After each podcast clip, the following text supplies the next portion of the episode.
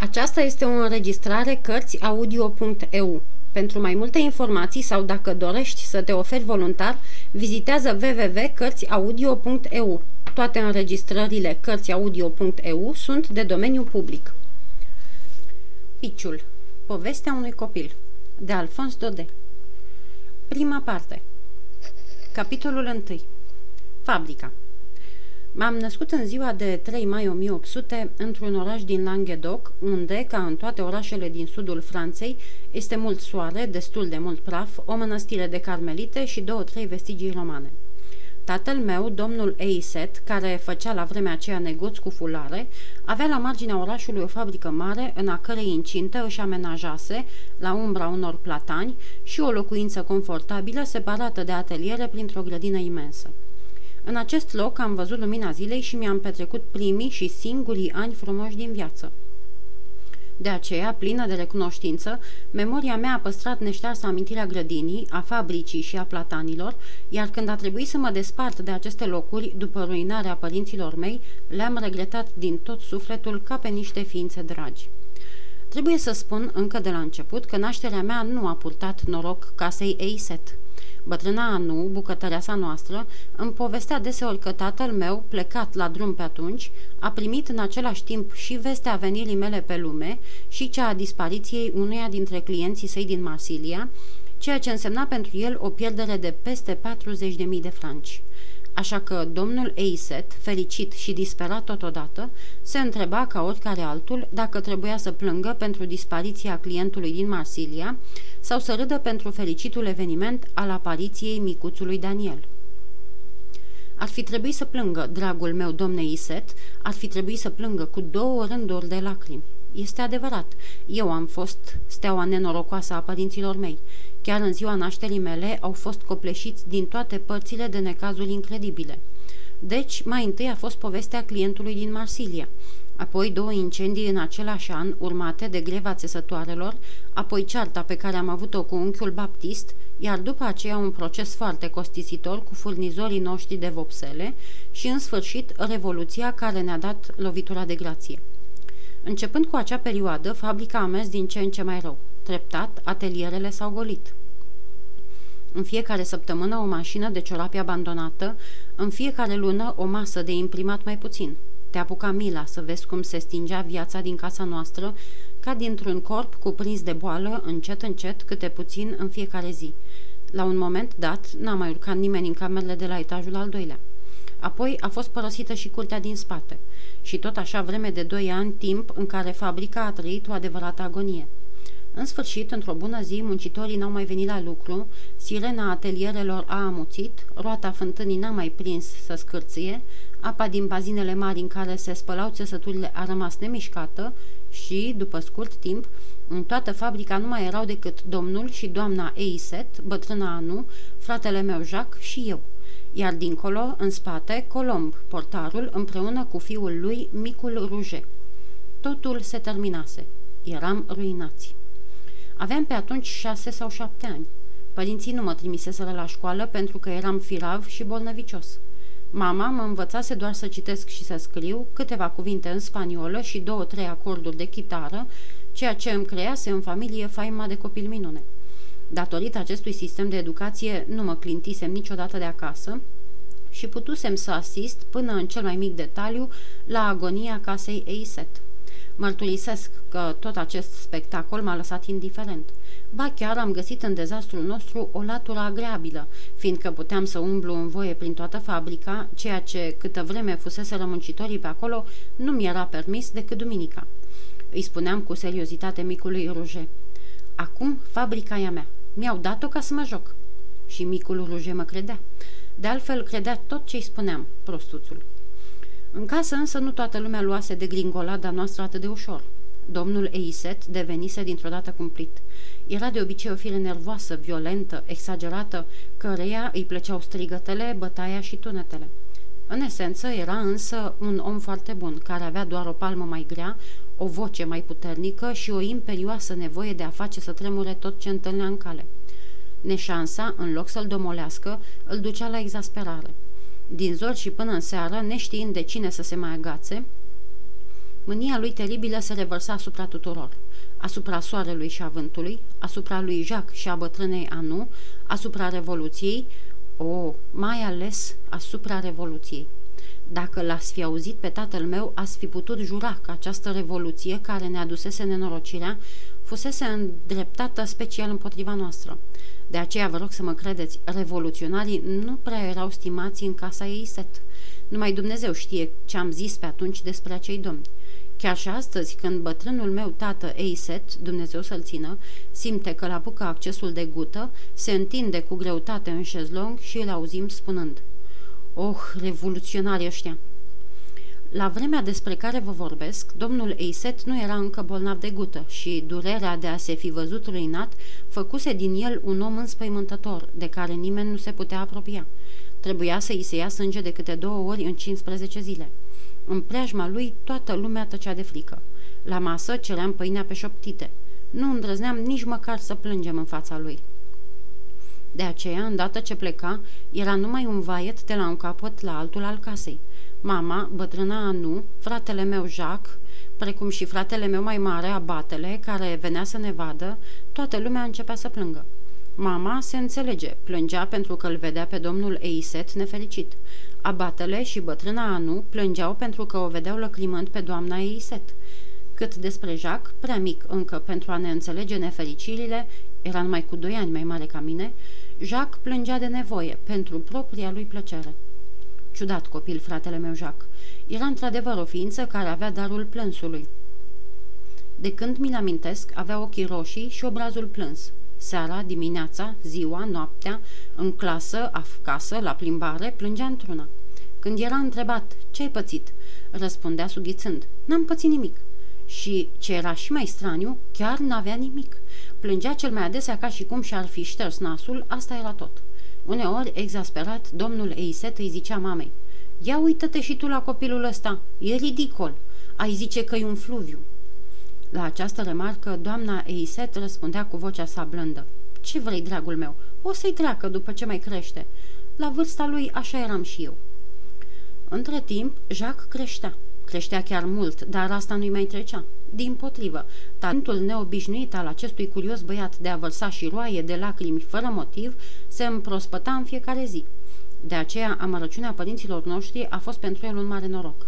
Acesta a fost și motivul pentru care a putut să se miorcăie în voie zile întregi, fără să-l mai întrebe nimeni ce ai pățit. În concluzie, pentru Jacques, ca de altfel și pentru mine, ruina noastră avea și o parte plăcută. În ceea ce mă privește, eram foarte fericit. Nu se mai ocupa nimeni de mine. Profitam de asta ca să mă joc toată ziua cu ruje prin atelierele pustii, unde pașii noștri răsunau ca într-o biserică și prin marile curți părăsite pe care iarba le invadase deja. Micul Ruge, fiul portarului Colomb, era un băiat robust de 12 ani, puternic ca leul, credincios ca un câine, prost ca oaia și impresionant mai ales prin părul lui roșcat, de unde îi venea și porecla Ruge. Vreau să vă spun însă că pentru mine Ruge nu era Ruge. Era rând pe rând credinciosul meu vineri, un trip de sălbatici, un echipaj care să răsculase, tot ce vroiam. Eu însumi pe atunci nu mă numeam Daniele Iset. Eram acel om deosebit, îmbrăcat în piei de animale, despre ale cărui aventuri tocmai citisem, Master Crusoe în persoană. Dulce nebunie! Seara, după cină, îl reciteam pe Robinson până îl învățam pe, pe din afară. Ziua îl jucam, îl jucam cu disperare și tot ce mă înconjura avea un rol în piesa mea. Fabrica nu mai era fabrică, era insula mea pustie, oh, foarte pustie. Bazinele aveau rolul oceanului, grădina devenea o junglă. În platani era o mulțime de greieri care jucau și ei în piesă, fără să o știe. Ruge nici el nu bănuia deloc importanța rolului său. Dacă l-ai fi întrebat cine era Robinson, l-ai fi pus într-o mare încurcătură. Totuși, trebuie să vă spun că își juca rolul cu cea mai mare convingere și că, în imitarea urletelor sălbaticilor, nu era altul ca el. Unde învățase asta? Nu știu, însă puternicele răgete de sălbatic pe care le scotea din străfundurile gâtlejului, agitându-și coama roșie, i-ar fi făcut să se cutremure și pe cei mai curajoși. Chiar eu, Robinson, eram uneori atât de tulburat încât mă vedeam obligat să-i spun în șoaptă. Nu așa tare, Roger, că mă sperii. Din nefericire, deși Ruge imita foarte bine strigătele sălbaticilor, știa și mai bine să spună cuvintele urâte ale copiilor străzii și să drăcuie. Tot jucându-ne, am învățat să mă comport ca el și, într-o zi, în mijlocul mesei, mi-a scăpat, nu știu cum, o înjurătură teribilă. Consternare generală. Cine te-a învățat una ca asta? Unde ai auzit-o?" A fost un adevărat eveniment. Domnul Eiset se apucă să spună numai decât că o să mă trimită într-o casă de corecție. Fratele meu mai mare, abatele, spuse că, înainte de toate, trebuia să mă duc la spovedanie, pentru că vârsta îmi permitea. Am fost trimis la spovedanie. Grea treabă. A trebuit să-mi adun din toate cotloanele conștiinței o grămadă de păcate mai vechi, care așteptau acolo de șapte ani. N-am dormit două nopți, pentru că aveam un coș întreg de păcate afurisite. Deasupra le așezasem pe cele mai mici, dar tot una era, se vedeau și celelalte. Și, când am fost nevoit să spun totul preotului de la Recolet, îngenunchiat în micul confesional, am crezut că voi muri de frică și de rușine. Se terminase. N-am vrut să mă mai joc cu ruge. Știam acum, o spusese Sfântul Pavel și mi-o repetase preotul de la Recolet, că diavolul se învârte tot timpul în jurul nostru ca un leu. Querens vem devoret. O, ce impresie mi-a făcut acest Querens vem devoret. Știam de asemenea că intrigantul de Lucifer ia orice chip ca să te ademenească. Și nu mi-ați fi putut scoate din cap orice ar fi fost ideea că el se ascundea sub chipul lui Ruge ca să mă învețe să drăcui. De aceea, când m-am întors la fabrică, prima mea grijă a fost să-l avertizez pe vineri că, de atunci înainte, trebuia să rămână la el acasă. Nefericitul vineri. Acest necaz i-a frânt inima, dar s-a conformat fără să se plângă. Câteodată îl vedeam stând în picioare, în ușa gheretei, pe partea dinspre ateliere. Stătea acolo întristat și, nefericitul, când observa că mă uit la el, ca să mă înduioșeze, scotea cele mai înspăimântătoare răgete, scuturându-și coama înfocată. Dar, cu cât răgea mai tare, cu atât stăteam mai departe. Mi se părea că seamănă cu faimosul Leo Querens. Îi strigam, pleacă, mi-e scârbă de tine. Ruge se încăpățână să urle odată vreme de câteva zile, până când, într-o dimineață, tatăl său, obosit de aceste răgnete la domiciliu, îl trimise ca ucenic să mai urle și acolo – așa că de atunci nu l-am mai văzut. Fascinația mea pentru Robinson n-a scăzut nici măcar o clipă. Chiar în acea perioadă, unchiul Baptist se plictisi brusc de papagalul său și mi-l dărui. Acest papagal a luat locul lui Vineri. L-am pus într-o colivie frumoasă în fundul locuinței mele de iarnă. Și iată-mă pe post de Robinson Crusoe, mai mult ca niciodată, petrecându-mi zilele alături de această interesantă zburătoare și încercând să o învăț să spună – Robinson, bietul meu Robinson. Puteți înțelege așa ceva? Papagalul ăsta, pe care unchiul Baptist mi-l dăduse ca să scape de vorbăria lui neîntreruptă, s-a încăpățânat să nu mai vorbească de îndată ce a intrat în posesia mea. Nici bietul meu Robinson, nici altceva. N-am putut să scot niciodată ceva de la el. În ciuda acestui fapt, țineam mult la el și îl îngrijam cu mare atenție. Astfel, eu și cu papagalul conviețuiam în cea mai austeră singurătate. Dar, într-o dimineață, mi se întâmplă un lucru cu adevărat extraordinar. În ziua aceea ieșisem de vreme din colibă și, înarmat până în dinți, plecasem într-o călătorie de explorare a insulei mele. Deodată am văzut venind spre mine un grup de trei sau patru persoane care vorbeau foarte tare și gesticulau frenetic. Doamne Dumnezeule, oameni pe insula mea! De-abia am avut timp să mă arunc în spatele unei tufe de leandru și nu oricum, ci pe burtă, dacă îmi dați voie. Oamenii trecură pe lângă mine fără să mă vadă. Mi s-a părut că disting vocea portarului Colomb, ceea ce mă mai liniști puțin. Dar, oricum, imediat ce se depărtară, am ieșit din ascunzătoare și am urmărit de la distanță ca să văd ce se întâmplă.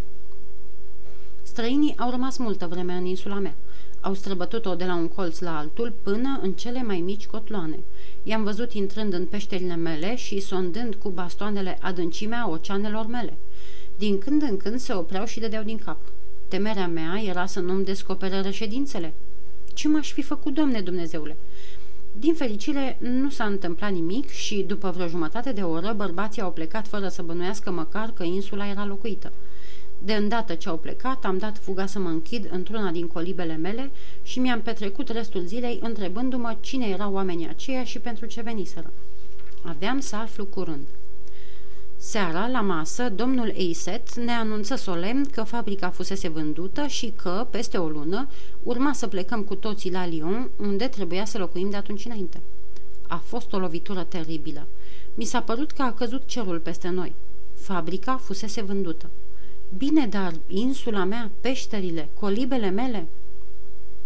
Of, insula, peșterile, colibele, toate fusese vândute de domnul Eiset.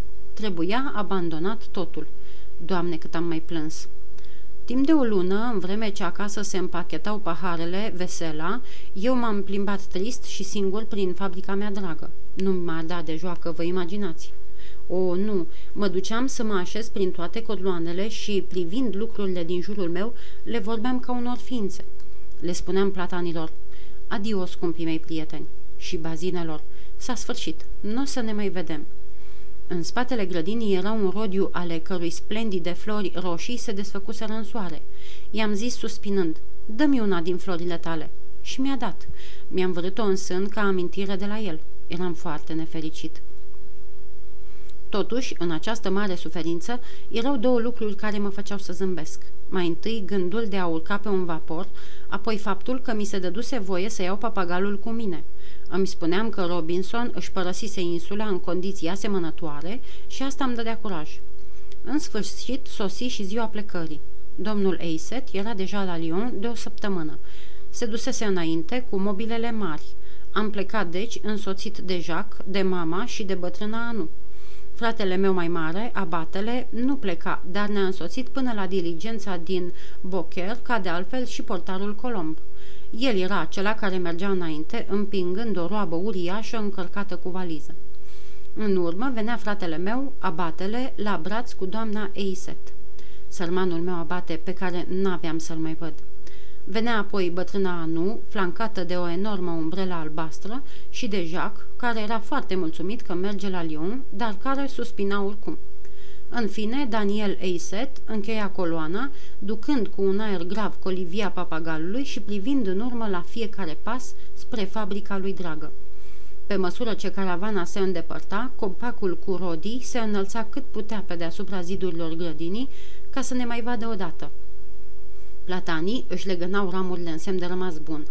Daniel Eiset, foarte emoționat, le trimitea tuturor sărutări din vârful degetelor în secret. Mi-am părăsit insula la 30 septembrie 1800...